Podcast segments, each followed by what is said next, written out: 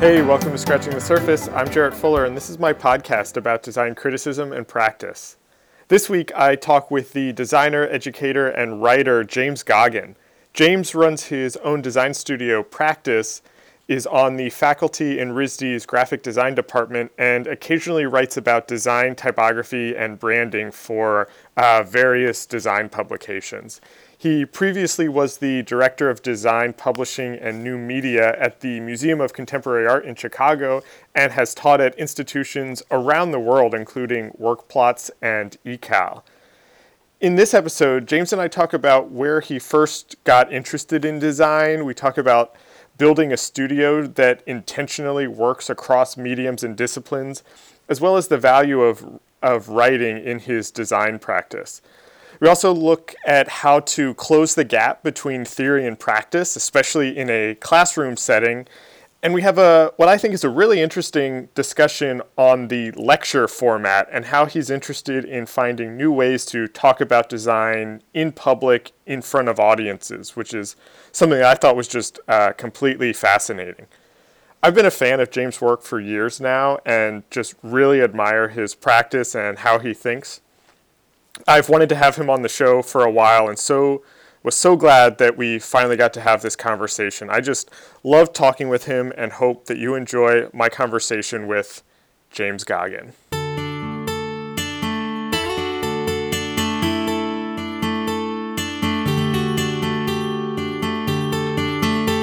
As I was kind of preparing for this and, and researching you, I watched a talk that you gave, I guess it was earlier this year at RIT. Uh, yeah. And you were talking about your background there, and you said something interesting that is kind of where I want to start is that you moved around as a kid, kind of all around the world, but when you were ready to go to school, you kind of already knew that you wanted to be a designer or that you had this interest in design. And I, I kind of wanted to start there with where that interest came from or what was what was that thing that kind of let you know that this was the thing you wanted to do? Yeah, I've often thought about this. I mean, I kind of I think part of it was uh, an awareness of just I think I mean it all kind of started with typography. There was always an awareness. I remember being obsessed with uh, even as a kid. I mean, I grew up lived in Australia for the first ten years of my life. My parents are Australian, and I used to, even then remember you know moving between different states in Australia, noticing the number plates, the license plates, yeah. and just sort of being fascinated by depending on where you were, they changed color or they were slightly different letter forms yep. and that was sort of one thing that I was always just looking at type, I suppose, just vernacular type. Okay. Um, but then, I mean, the more I've thought about it over the years, I've been thinking about, you know, where do I trace this back to? I, I sort of, uh, I remember high school picking up Neville Brody, um, the graphic language of Neville Brody by Jon Wozencroft, and that was sort of one of those moments when I, uh, there's a book about, you know, all, all of the I seem interested in its design. Uh, but I think one pivotal moment that I really, uh, it seems, you know, the, the more I thought about it over the years is the opening ceremony of the 1984 Los Angeles Olympics. Oh, interesting. and I was nine at the time, and I was living in my parent, my family was living in Western Australia in Perth. So the last two years of us living in Australia before we then moved to Sweden and Denmark, and we kind of moved every two years. For my dad's company, uh, he worked for a Swedish company after that. But at that moment, I mean, only years later, I realized that it was Deborah Sussman and her incredible right. color palette and stencil typography and, you know, massive kind of environmental blocks and uh, structures. Mm-hmm.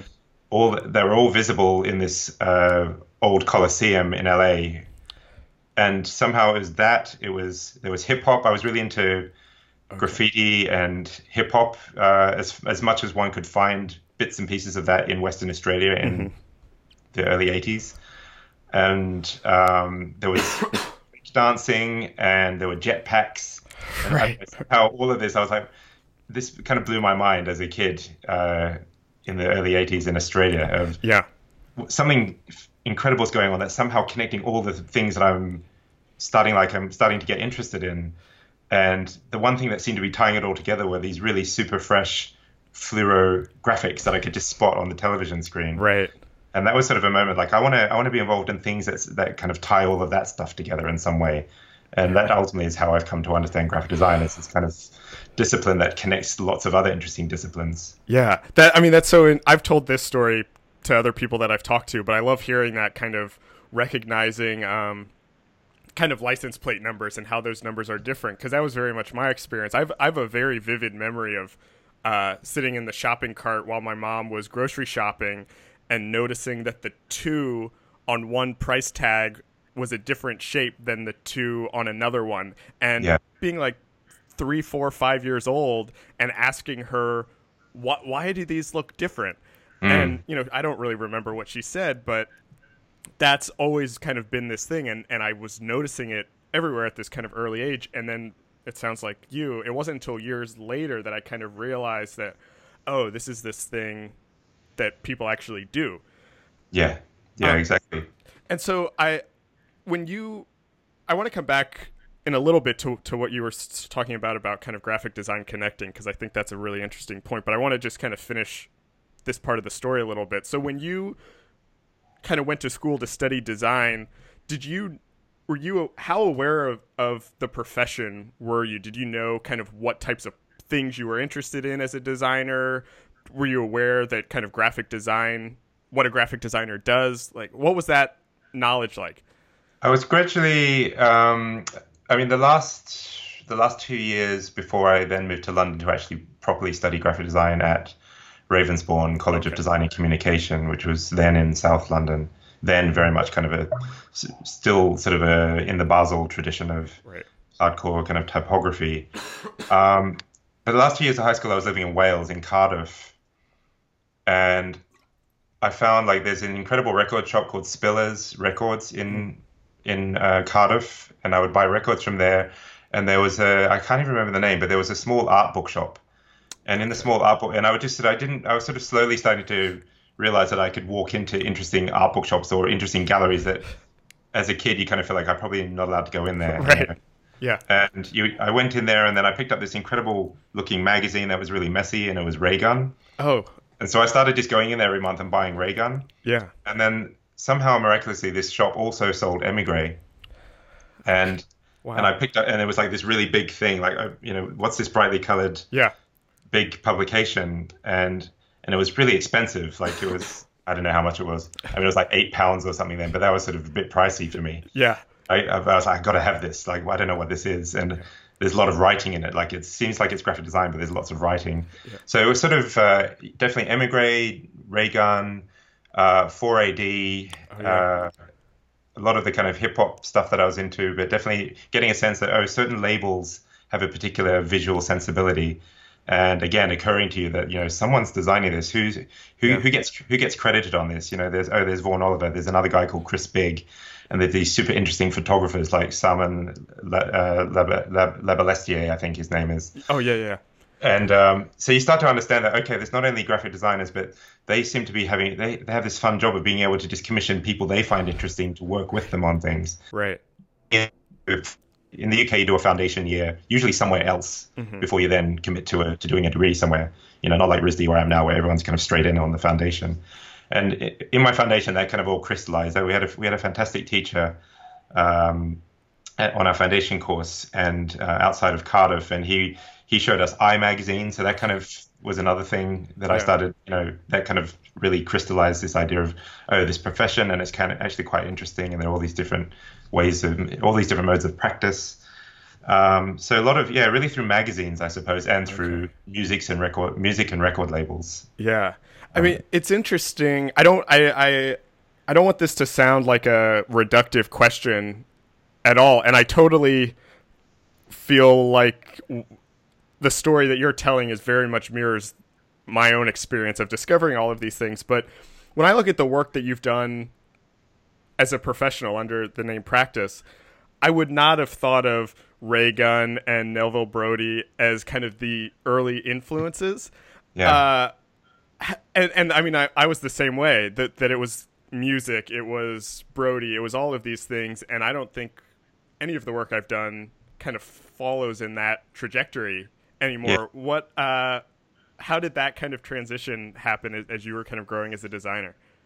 I mean, I think part of it was just pure inspiration and even just um, just the what they represented in terms of uh, the the, possi- the possibilities for what a graphic designer can can do, mm-hmm. and there's certain autonomy. Mm-hmm. And I think Brody was interesting because he obviously had sort of editorial influence at the Face. I used to buy the Face magazine right. a lot, and uh, Oliver as well. Just just this idea that you know, imagine you know, my work. Yeah, obviously, formally is very different from Vaughan's work, but at the same time, it was just for me this what I what I found super inspiring was you know, know I loved the graphics and also, often I loved their graphics because I couldn't quite possibly conceive of matching what they do. Right. It was sort of I appreciated it because it was so different from what mm-hmm. I felt I was slowly starting to do with graphic design, but it also just represented uh, such a it was so aspirational. The idea of imagine that you're super into various bands,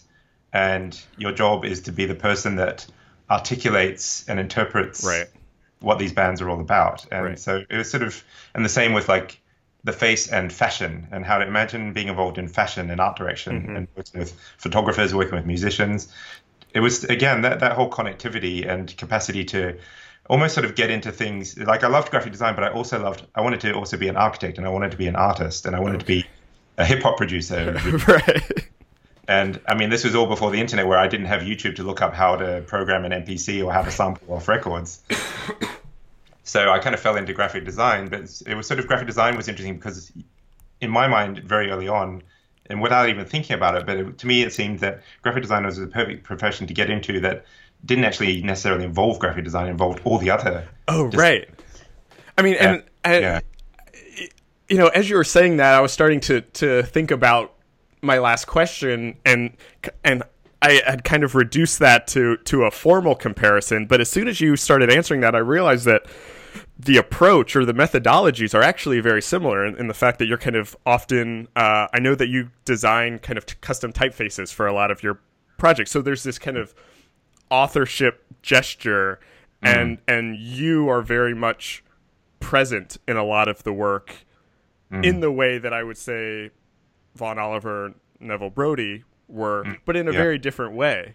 Yeah, yeah, I think that's probably true. I think again the inspiration of, I mean, Brody. That was another kind of revelation. The idea that you know, oh, these uh, font choices that you have on your computer, I could I could add to that. Like right. my a font that I might design could be on that list, and that just seemed mind blowing as a graphic design student. Yeah, I very early on started. There was a for a while I only had our I borrowed our family PC and was using CorelDRAW oh, yeah.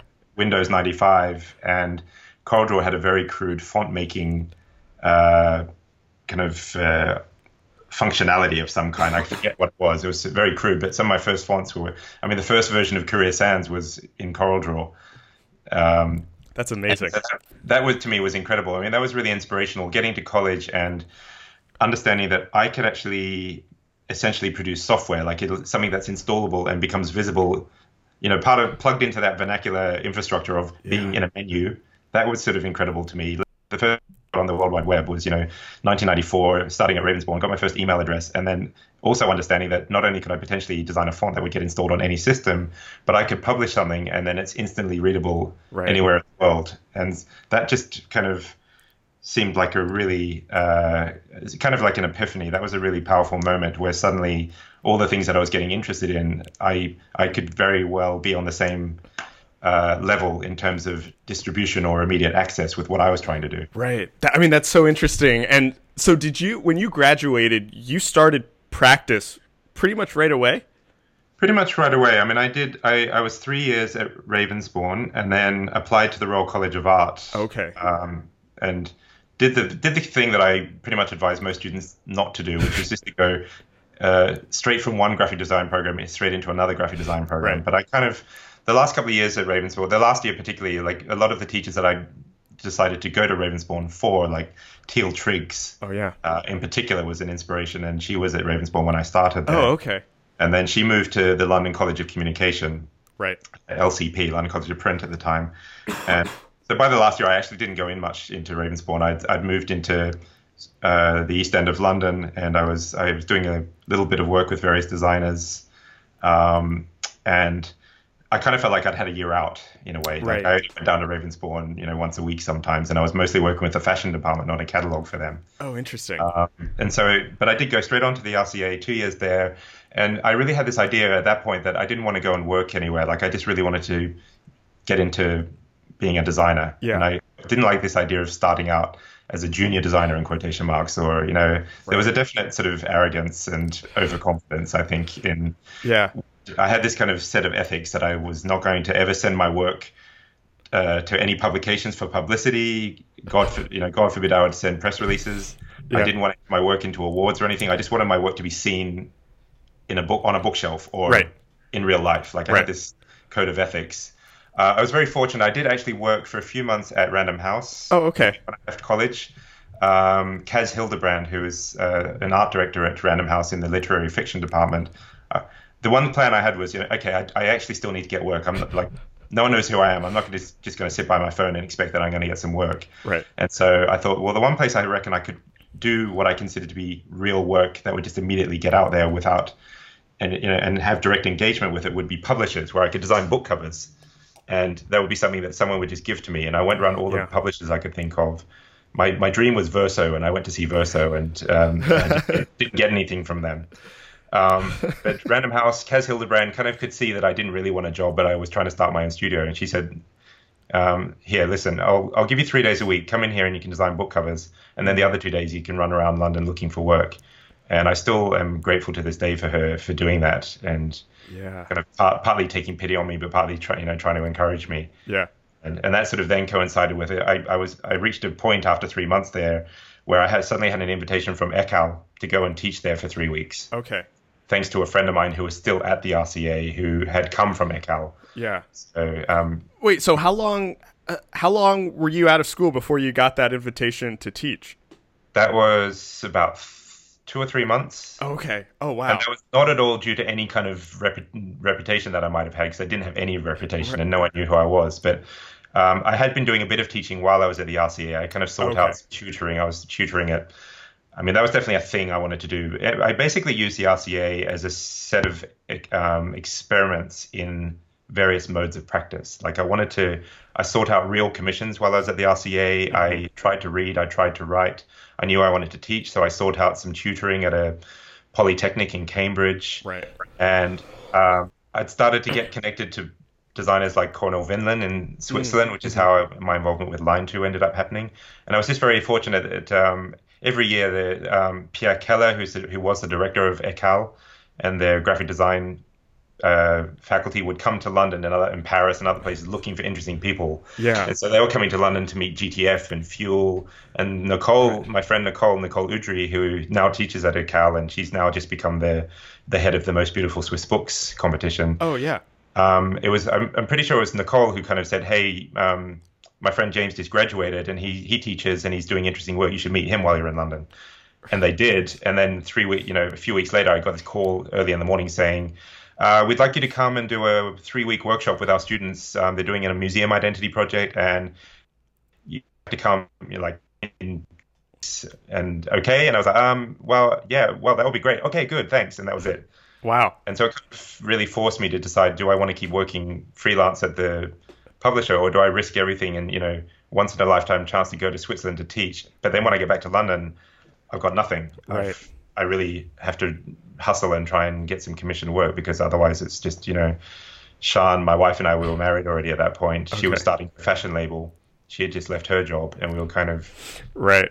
trying to figure things out. And it's sort of just one of these, you know, we all get these moments where you have to take a risk. I think. Yeah. I mean, I, I, I don't mean to keep taking your story and applying it to my own life, but the, the parallels here are actually really interesting to me. Um, and, and I want to get into teaching, but I want to finish I want to finish talking about practice a little bit, uh, and and hopefully draw some some parallels between these. In that, you know, I think it makes sense. I understand kind of feeling like it might be arrogant in some way, but being in school and having these kind of epiphanies or these revelations and opinions really about kind of how you want to work, and then that conflict of well, then how do I make money doing that thing versus kind of going to get a job.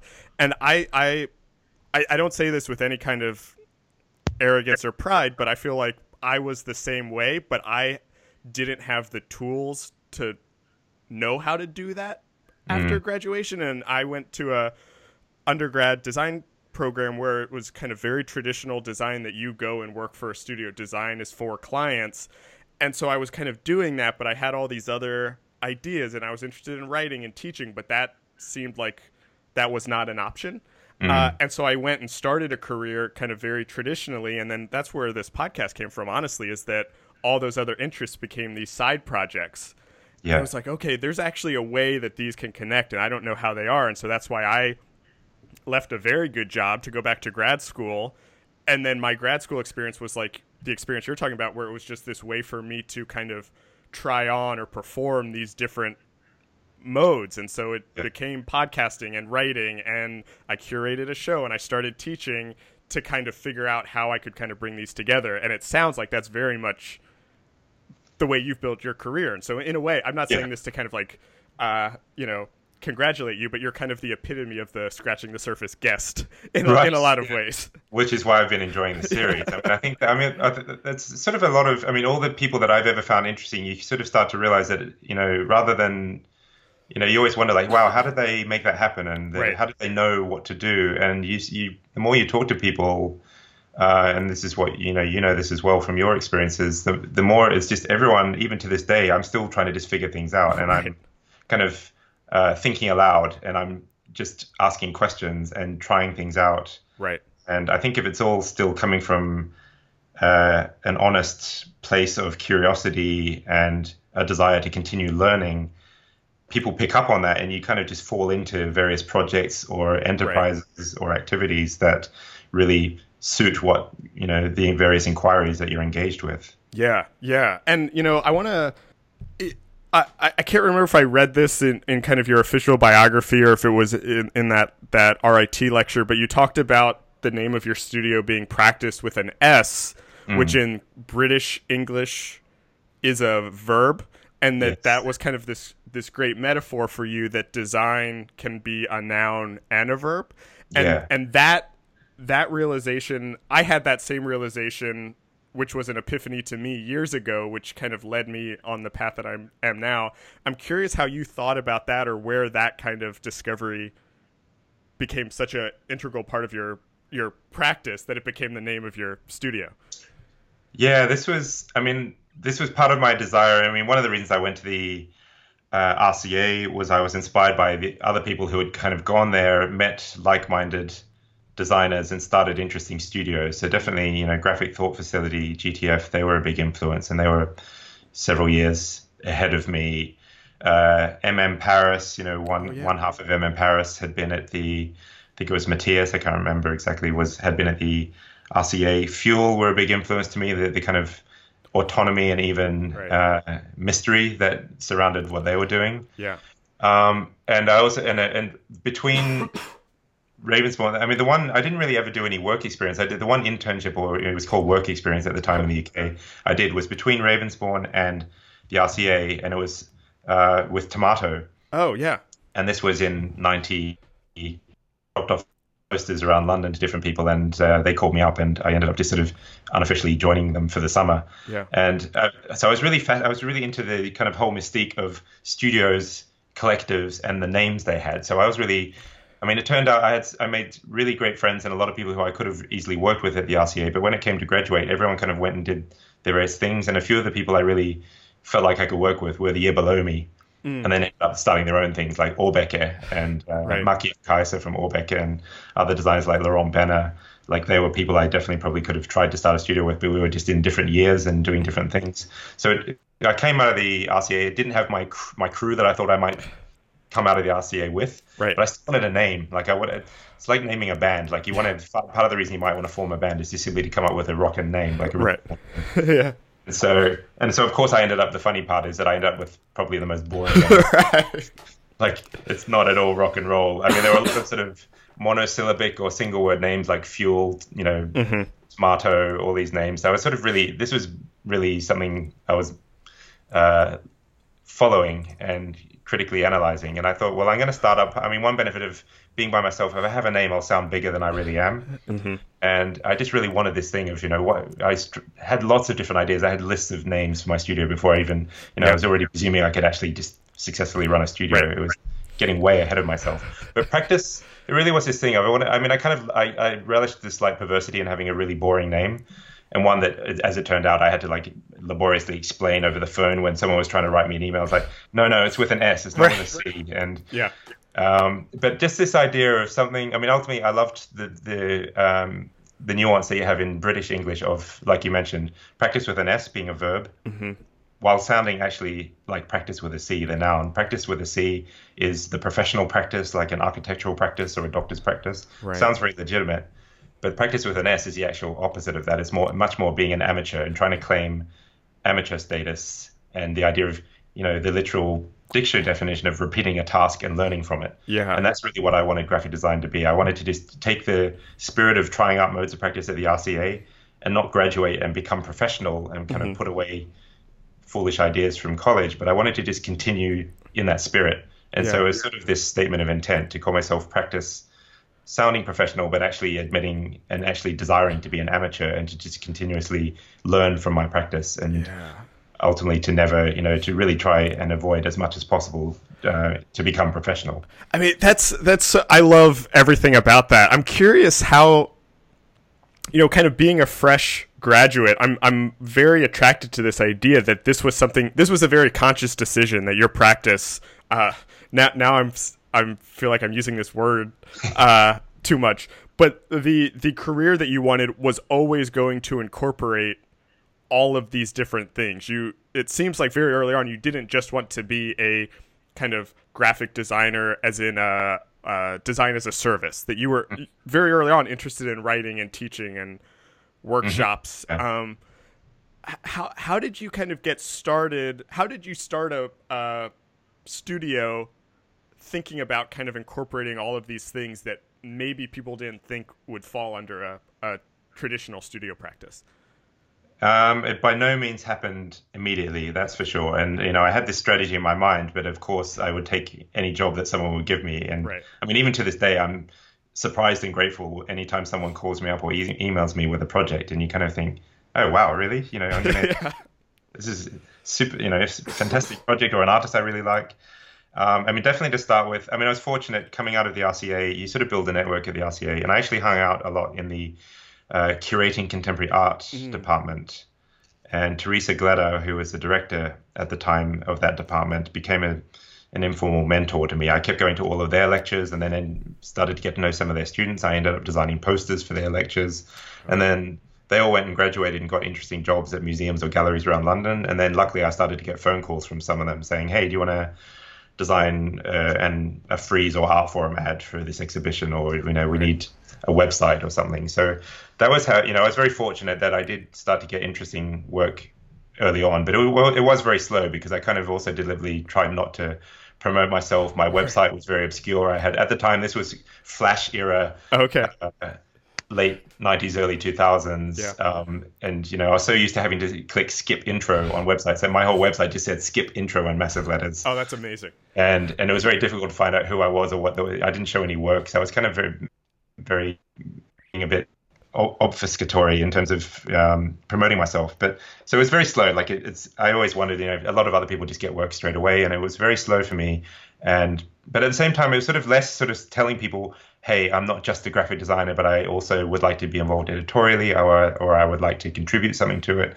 And never wanted to presume that I would be able to do so or that, that it would be appropriate for every project. Right. But it was more just out of, you know, th- through time and because I was genuinely interested in curatorial practice or in architecture and I would read about these things and I would relish the opportunity to discuss the things I was into with the people who are mm-hmm. actually practicing in those fields.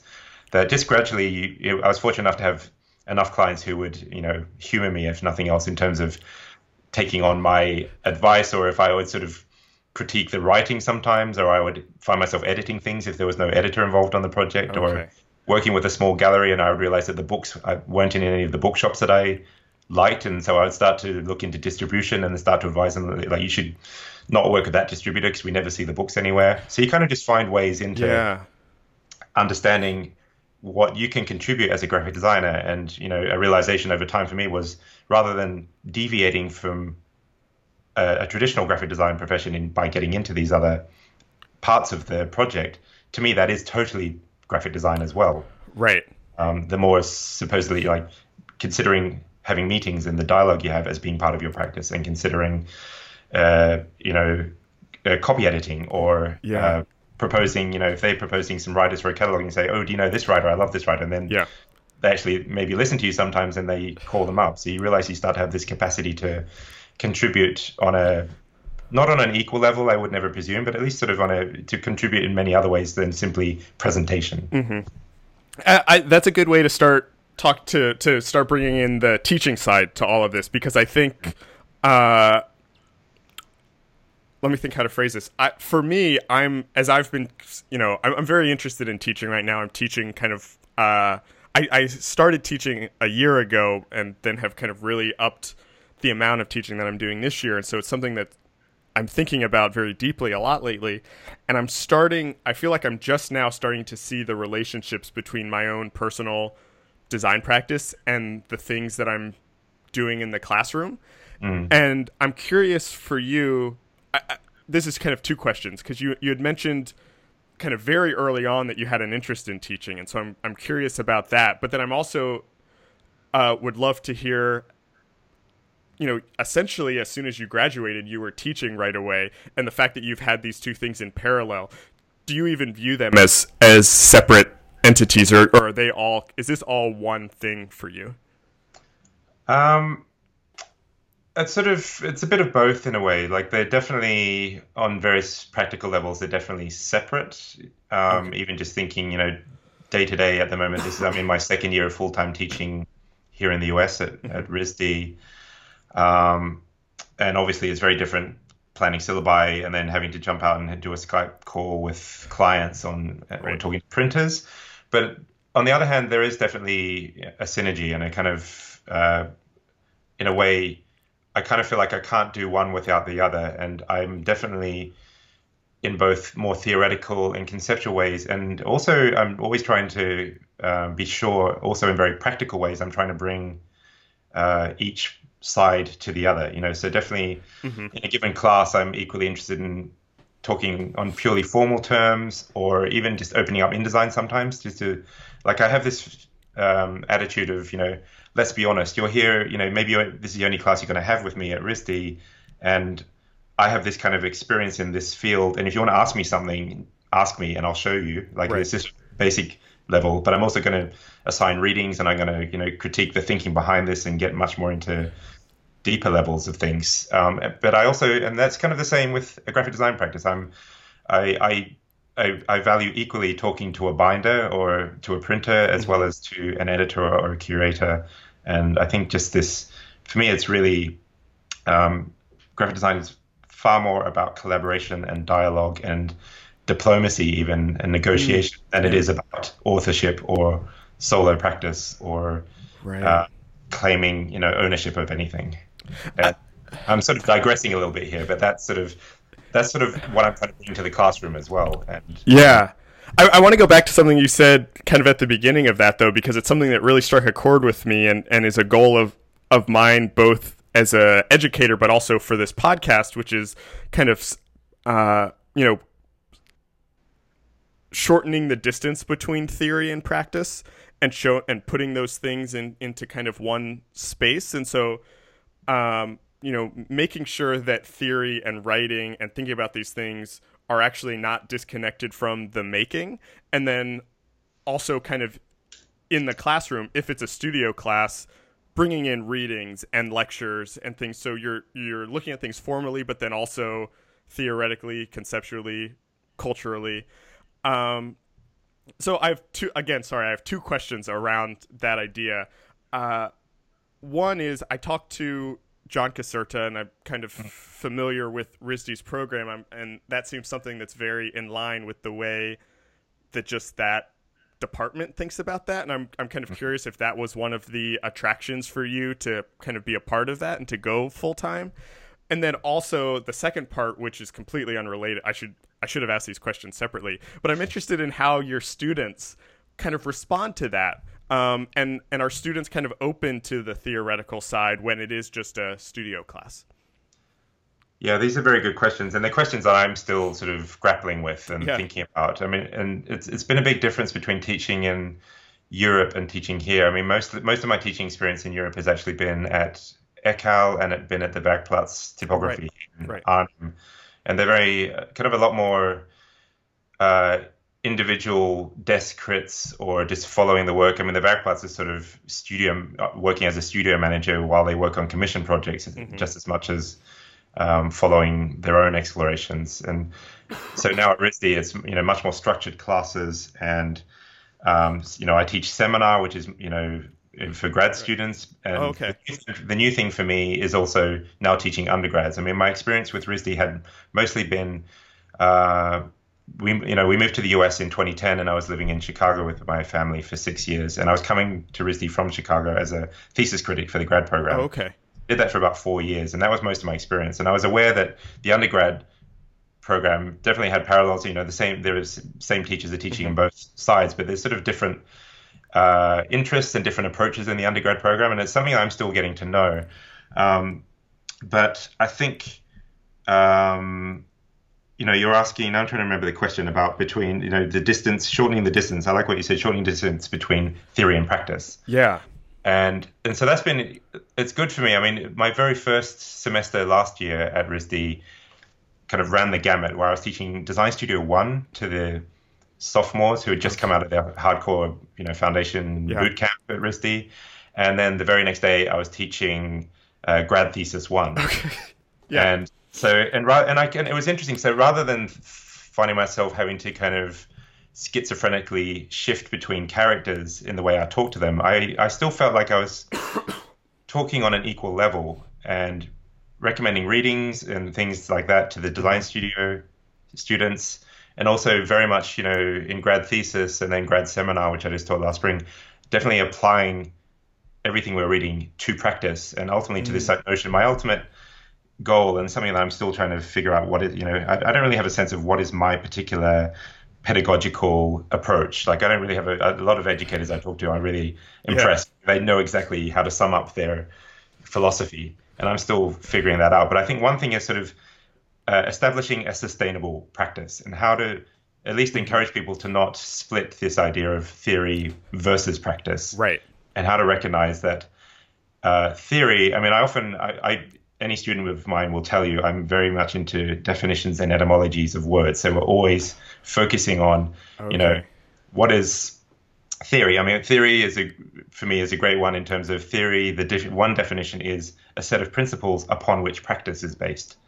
Oh, so interesting. Already, already theory is uh, yeah kind of uh, is irrefutably connected to practice, and and for me, That's being theoretical in a class and it's a challenge I've had. You know, you're in a group. I mean, the, the great thing about RISD is the, the group crit culture. I mean, a lot of people will say that's maybe a negative thing, but everyone needs to talk about their own work, and they also need to, on the spot, be able to formulate a critical right. response to another student's work that's there in front of them. And and I, and I've kind of come to contemporary art in the same way, where I, I'm really encouraging the students to, you know, criticality is asking questions in a basic right. or on a basic level. And and often just you know one way to start is just describing what you see in front of you from the color to oh this is big or this is small. Yeah. And not being afraid of asking big questions. Looking looking formally at things and very quickly you fall into theoretical discourse and criticality because it gets de- deep very quickly the more you ask fundamental questions to your fellow student mm-hmm. or from the teacher to the student and you find this in you know i'll go to a a lecture by an artist and then someone will ask a question seemingly obvious about their practice so you know why is your work doing this relating to whatever you know mm-hmm. underground mm-hmm. culture and the more basic the question the more stumped the artist often is yeah and and I, I, so this for me is kind of i don't know if this answers the question but it's sort of a way of uh, not being afraid to kind of think oh I, I shouldn't ask a formal question or i shouldn't ask a technical question. I should only ask a, a loftier academic question. But for me that's sort of a way of flattening it all, and you kind of it's simultaneous the criticality, the theoretical aspect and the more practical, yeah, or kind of pure making kind of questions. Do I, I liked what you were saying about that that these lines are kind of very blurry and that often you know talking about one side can kind of influence or lead to the other side Mm. and i'm i'm curious i'm curious when you're kind of planning for classes when you're you know writing lectures assigning readings is that on your mind of you know very clearly how this reading will relate to the thing that they are making Yeah, And- okay and then do that's a quick answer to that one. yeah uh, yeah yes. and, and then and then that that then kind of makes the second question easier then do students get that connection right away or or to them is it like oh why do i have to do this reading i just want to make stuff that looks cool you know what i mean do they get it Yeah. kind of right away also Sometimes, sometimes they don't, and I'm kind of happy about that as well. I mean, often even my assignments are sort of. I like to I like to enforce a kind of. I mean, I when I when I give talks, probably uh, what's evident already in this interview, I kind of tend to digress, and I'm rather verbose, and I try to. It's something I struggle with as a writer. But with my assignments, I try to write almost like one sentence prompts or provocations Yeah. that I like think about, and they're often a little bit they're very open usually, and they're often, you know, often the medium is just, you know, I like this phrase as appropriate. Like for them to really think about what is appropriate, and often, you know, what is appropriate is actually the most radical response you can think of when you take the logic of, well, everything that my research and my thinking is leading towards appears to be this thing, which is actually rather unexpected, rather than a poster. Like I'm happy for them to come back for a poster assignment, and say, I need to do a projection instead, and then Yeah. it's like okay, great, because you know, t- tell me why. Like, I want you to convince me. I mean, I'm very interested in training a certain level of rhetoric, and yeah uh, but um, but I think same with the reading. Like, I, I want to just get them into. I mean, I hope to at least encourage and share a joy of reading, and I think it's crucial as a graphic designer, as a typographer, you should read. You have to read really, otherwise you're really not going to. Not necessarily in terms of you can't possibly be an intelligent graphic designer if you don't read, but it's sort of you're not going to have any fun if you Right. don't read Right. as a graphic designer. Um, and so often I'll, I'll I like to I like to assign surprising readings. That like, wait, why are we reading this in a typography class? yeah But then the pleasure the, the pleasure I have, and I, I, I'm fortunate that you know the RISD, the students at RISD are fantastic. They're great, and they will often come in with insights, and they'll they'll understand why. They'll have read through it, and I'll, I'll you know I share. Uh, we've got a great faculty. We're sharing ideas and strategies. I've been talking to you know Paul Soulellis or Kinkitra, some of the new faculty who I've been fortunate to join with. You know, I was talking to Paul recently about how can we get prompts or how, what can we give them to come back with something when they're reading. And I, I've got them just coming back with one word that they've picked from a reading. And that, and this is something that Lucy and Lucinda Hitchcock and Paul have done previously. You know, come back and typeset a sentence, or I've got them typesetting a word at the moment from their readings. That's and amazing. that's such great discussions. And just by having to focus on picking a word, yeah pick, come into class with, and they'll pick a word that's surprisingly like, wait, was that word in the text, or or the word that uh, several people will have picked the same word, but they'll each have a different insight. right And so that so the the nice thing is, you know, I'm very happy for some of them to kind of several years later understand why there was a reason behind it, and that was sort of part of my experience. I had a lot of readings at Ravensbourne at the RCA, and it was only years later I kind of realized like, oh, okay, I see what they were doing here, and Yeah. so there's that as well. I'm also encouraging them just to build a library, like. I'll load them with PDFs, and I don't expect them to read everything, but I just tell them download these and save them, reading in the next five, ten years if you want to, you know. yeah So I think it's just partly, you know, I think studio class or seminar, it, it should all involve reading and it should be sharing readings. I want them to come in and say, hey, have you checked this out? And that's part of the joy that I, I'm sure you would probably Yeah. agree with teaching, where it's this mutually beneficial arrangement where Yep. the ideal for me is they're putting me onto just as many things that I'm putting them onto. Right. Yeah, exactly. I, I love everything about that. I I uh, I mean, you were very generous in sending over a couple of your syllabi for your for your classes that you're teaching, and I I looked at all the readings, and there were a cup there was quite a few that I had never read, and I was like, uh, I shouldn't say this on while we're recording, but I was like, I was downloading these. Was You've like, borrowed yeah i was like oh these are these are these are interesting and i do the same thing and you know this is i ask that question very selfishly because i'm the same way where i love reading. I read all the time. I on the websites for all my classes i again just loads of pdfs and things that are sometimes very related and sometimes a little less related but there are connections there. And it's because you know it's kind of that building that library and wanting the students to kind of see all of yeah. these things, and I think I've had varying degrees of success of making the connections that I'm still, yeah. you know, figuring out. I mean, I think part of it's really w- always wanting to emphasize, regardless of class, emphasize that you know, that in a sense, I mean, I often talk about this. Is sort of you can think of it in two ways. You're either as a as a as a student, you're often talking about, you know, when I'm out in the real world, you know, there's either no real world or actually school is also the real world. Like you're already in it. Like right.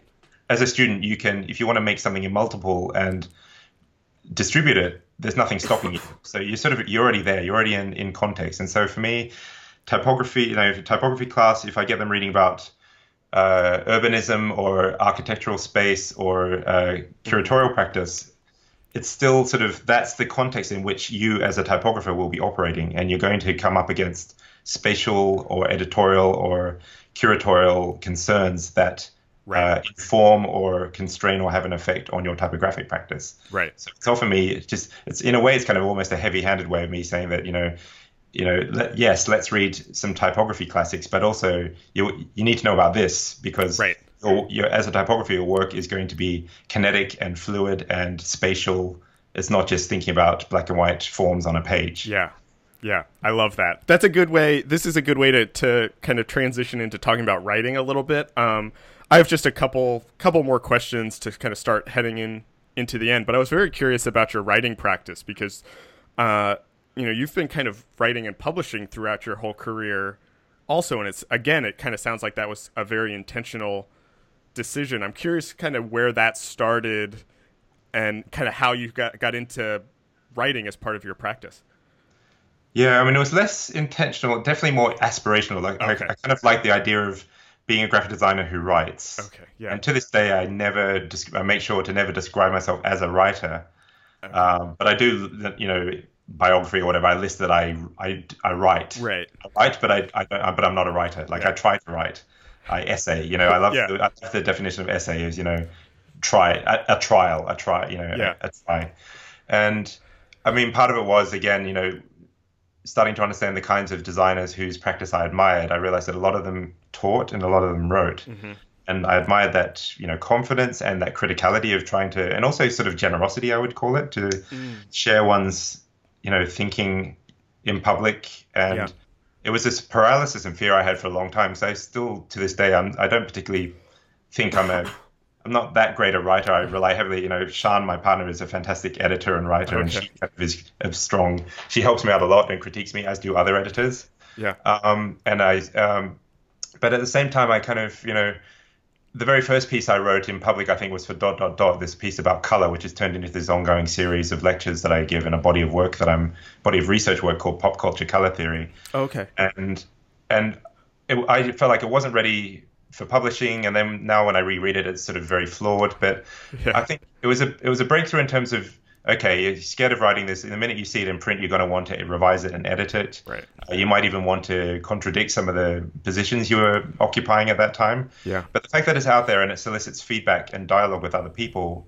was amazing and really valuable. And so that's what I like about writing. I find it very difficult and painful to write. Uh, yeah. But I appreciate sort of the fact that you you have it, it, it's a really useful way of entering into dialogue with people who offer feedback or criticism or, uh, or, or, arguments. And I think that's to, ha- to have this sense of debate and yeah. dialogue with one's field uh, is something that I really value and I kind of benefit from. And it's sort of it's another part of my practice that interfaces with uh, my teaching. So right. often often a lecture I give will evolve into a piece of writing or vice versa. A piece of writing I've done will then translate into becoming a lecture. I mean, I sort of most of my writing is probably not officially they're not officially essays. They're probably more illustrated or annotated lectures or slideshows. Mm, interesting. And it's still something I'm I'm working towards. Like I, I want to get more into fully opinionated, uh, critical pieces where I'm not necessarily just simply recounting historical events that I that I find interesting. And that's so it's something that I love doing. It really it, uh, feeds my practice for sure. It enables me to kind of at least be forced into clarifying or at least for myself like yeah what is I'm critical of certain things, and why is that? And what what am I tra- actually trying to say with all this? And writing yeah. an essay sort of forces you to interrogate your own thinking. Are do you are you mostly writing on commission, or are you kind of are you kind of doing personal writing to figure out You know, I love that last answer. Do you do you do that just for yourself when you're like, okay, here's this thing that I'm thinking about? Does that take the form of kind of personal writing, or is it mostly when you're asked to do something? I like being asked to do something because it's you know one of the it's uh, you know I think a lot of us we all love having constraints forced upon us and then right. trying to fight our way out of them and so I, I, actually really I find that easier in a way to be commissioned to write something. It's like okay, at least I know to, what I can push against. Um, but then a lot of the other writing that I, I kind of often someone will contact me and I say, well, actually, I've got this thing that I've had sort of just percolating, and it, it's often just notes. Like I use uh, writing software that's on my phone and on my iPad and on my computer, oh, yeah. and I'm constantly just writing bullet points to myself. And often right. it's just for syllabi now. mm. Something will occur to me, I'll write it down, and then I start to realize like I'm sort of formulating a certain position here with this thing, and maybe I could turn that into a piece of writing or yeah. Often it's uh, often it's I'll give a lecture and it feels like okay that, that lecture actually somehow made some kind of sense to people it seemed so maybe I should start to further kind of clarify that into a into an essay of some kind. So you could say it's sort of self-initiated, but still even then it's kind of coming from uh, you know a, a, a, constraint of needing to I need to have a lecture for next week's class, and right. so I, I, I'm going to sort of I'm always inserting my own opinion and criticality into the lectures. I, so a lot of students will probably attest to this that it's sort of never they get very political, they get very critical. It's not simply just recounting mm-hmm. historical canon or whatever. I, I'm kind of always trying to even kind of second guess myself in my own assumptions about why am I showing this work, why am I not showing more work from this part of the world or you know from this particular gender or whatever. Right. I, you know, I talked to my my own former professor. Uh, Ellen Lupton, and she said something that was almost exactly the same. Where all of her writing, she says, comes from uh, lectures or workshops or kind of public talks, and the the kind of speaking in public is very important for her own creative process as a writer. And hearing you say that, you know, it's almost like a. It, it's reminding me of kind of like a, a stand up comedian or something, where it's kind of like you're working yeah. these things out in public, yeah, and you can kind absolutely. of get that that's the thing. I mean, it's a it's a rare moment. I mean, I've really come to appreciate the lecture as a valid graphic design format. Yeah. Where rather than simply a chore of you know having oh, I've got to photograph my work and pull together a portfolio talk, rather really trying to play with the format of what is a lecture, what do I want to say with it, how can I kind of highlight my influences but weave them together with my own work and to uh, acknowledge you know uh, kind of pay dues in a way as well. Like, where am I coming from? Yeah. Allow the lecture to be a homage to certain other practitioners and also to kind of share your enthusiasm with people and put other people onto practitioners they, they might not know about. Um, but then also, even just, you know, can I add sound? Can I? I mean, the mm. last version of Pop Culture Color Theory that I did at the design office uh, here in Providence a couple of years ago had multiple projectors. It had a smoke machine and had oh, a sound. Wow. And so it's really kind of this idea of as a graphic designers, why do we just stick to Keynote? I mean, can we can we play with you know the same way that we like to play with different types of printing or different types of projection? Why shouldn't we also play with this format? Mm-hmm. And I think that's so. I think enjoying the format of a of the lecture and the slideshow and what one can do with it hand in hand goes along with you know turning into turning it into a piece of writing and yeah that writing also becoming an influence on my design as well like i think formally some of the realizations I have through writing start to influence, you know, how how a piece of design might actually look in the end. Oh, well. interesting. Yeah. Do you? I, I I love that kind of playing with the form of the lecture, and that's something. This is starting to lead into kind of the end, uh, the end of the conversation where I kind of ask a lot of the similar questions. Um, and I'm this is a question that I ask everybody, but I'm going to ask it to you in two different ways because I like what you're saying about kind of playing with the form of the lecture is something that's very interesting to me and i'm as i've been doing you know as i've been recording these for for a year now i've my uh, my original kind of plan was that I was very interested in design criticism, uh, and so I thought that these interviews were going to turn into some sort of book or text about what I thought design criticism could be and then I kind of realized that the podcast was this actually interesting form in and of itself and might mm-hmm. reach people who think that they're not interested in design criticism or or say they're not into reading about design.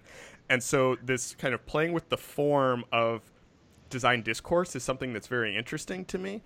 And so the question that I ask everybody is kind of what they think is missing or lacking in kind of current design discourse or what are the issues that they wish people would be talking about, writing about, lecturing about, more kind of in 2017. So that's that's one question. But I'm also interested in the the form that these things can take, and um, you know, if you have thoughts about other ways that we can kind of initiate this kind of deeper discourse that we're we're talking about. Mm-hmm. The first part of the question is a big one. I mean, that's sort of and it's one of those things where you kind of the minute you're i mean it's very easy to to be critical on in certain ways about the level of you know graphic design criticism perhaps compared with say art criticism or architecture mm-hmm. criticism um, but at the same time you know whenever i'm critical about it i'm aware that you know, well what am i gonna what am i doing about it right I right right, right.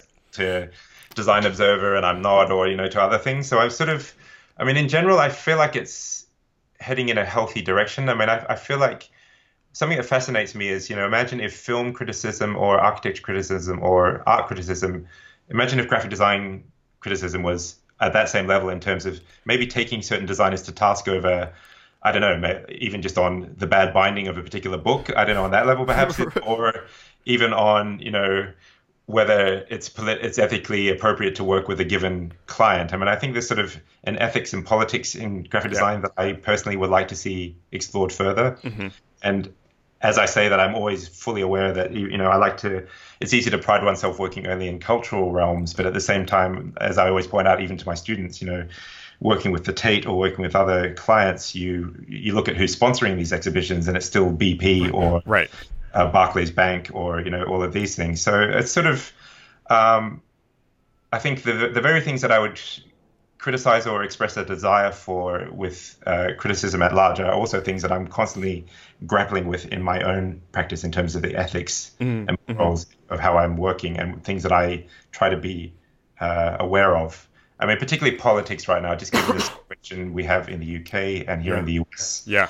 And I really, and I, I've been grappling myself. I mean, it was it was a major moment for me. Grad thesis one class, uh, I teach. I'm very fortunate to teach that together with Bethany Johns. It's oh, yeah. one of the first, one of the first times I've actually co-taught a class ever, and it's just a it's a real joy um, with Bethany. Yeah. And uh, the night after the election, when we realized what had just happened, it was our grad thesis one class, and oh, wow. of course we had to throw we had to throw everything we had planned out the window and just sit there collectively, mentally processing what the hell had just happened. Right and and I think just that the discussions we had then really was you know it's something I'm still I by no means have a solution for and I you know I've made a few nice looking protest posters here and there but you know one thing I'm really thinking about a lot is how can we contribute on a critical level and sort of questioning ourselves as as a profession but also what can we contribute to especially in this kind of post fact era as graphic designers to how can we make things more understandable and accessible mm-hmm. in terms of here's what, what's really going on with the yeah.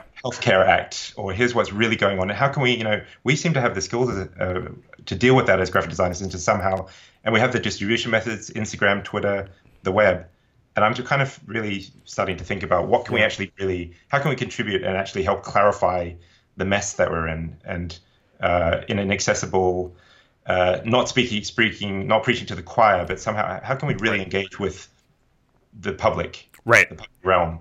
I don't know. That's the sort of bit long. I could go on and on, but yeah. These, and obviously I'm uh, inarticulate in sort of expressing this, but these are things clearly that I'm sort of trying to mentally process and think about how what can we do as a profession. I mean, even speaking as a profession, I find graphic design is so wide ranging, and you know, a lot of what a lot of what is graphic design are things that I, I don't really relate to in terms of what I yeah trying to address. And I speak as someone who myself recognize I need to be addressing it further as well. Yeah, no, I mean, I, I, uh, I am hundred percent with you on that. Where I, I had just started recording these, uh, when the election happened, and and there was this, you know, sense where it's like, wait, why, why should we be talking about design now? This seems so. Uh, like a waste of time, but it was actually a very clarifying moment for me also where it was like, oh, this actually helps me see the type of design criticism that I'm talking about that I want to see is that look, I love talking about typography and color and layout and I think that that's important, but we also should be talking about the impact of designed objects on the world and things like fake news and filter bubbles are all design problems in yeah. a, in a sense and that's something we should be talking about also.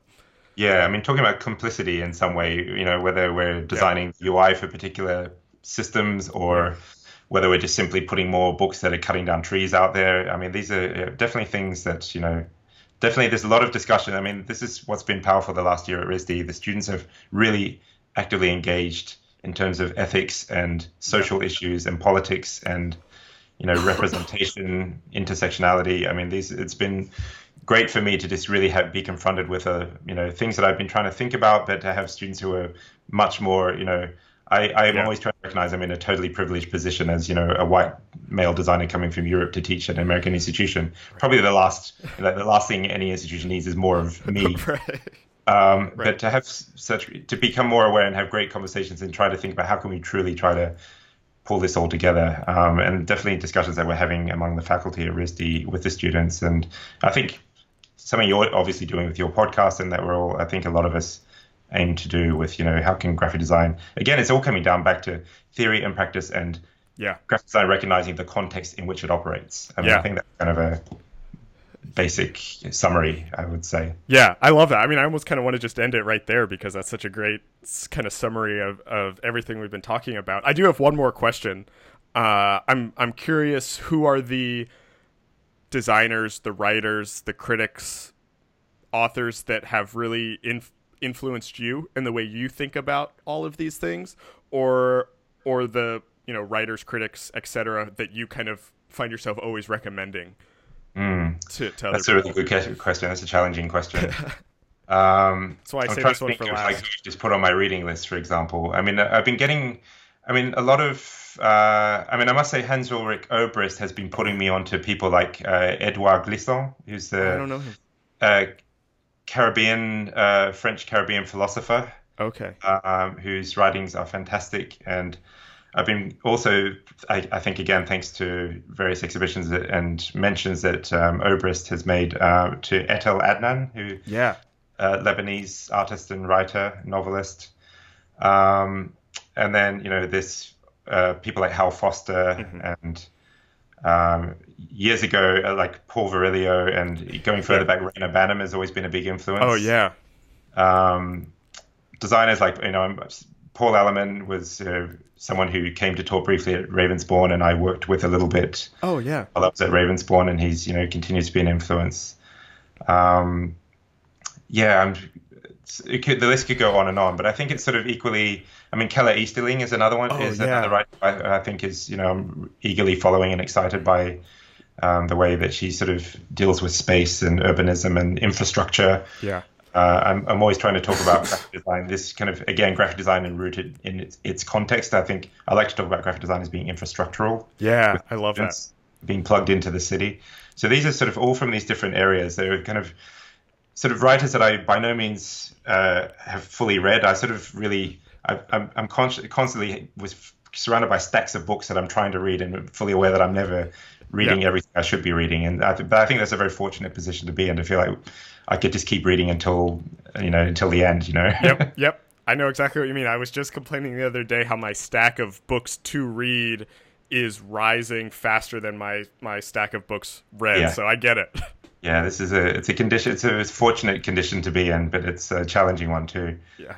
Now, uh, now I'm using the excuse that all of this reading is for uh, classes, for preparing for lectures and things. Exactly. So it, lets me feel yeah. less guilty about spending two hours, you know, reading or something like that. Yeah, and the thing I, I mean, I fully admit to my students, I'm regularly recommending readings to them, urging them to read certain things that I myself have not yet read. Yeah. Around various seminal essays or writers without having actually read them, but you sort of start to understand enough to know that someone else should also read them. And it's also for, it's great for you know for the students. I'll say listen, I haven't read this. You should totally read it, and then come back and tell me more about it, so you can help me out. You know. That's great. Yeah, I love that.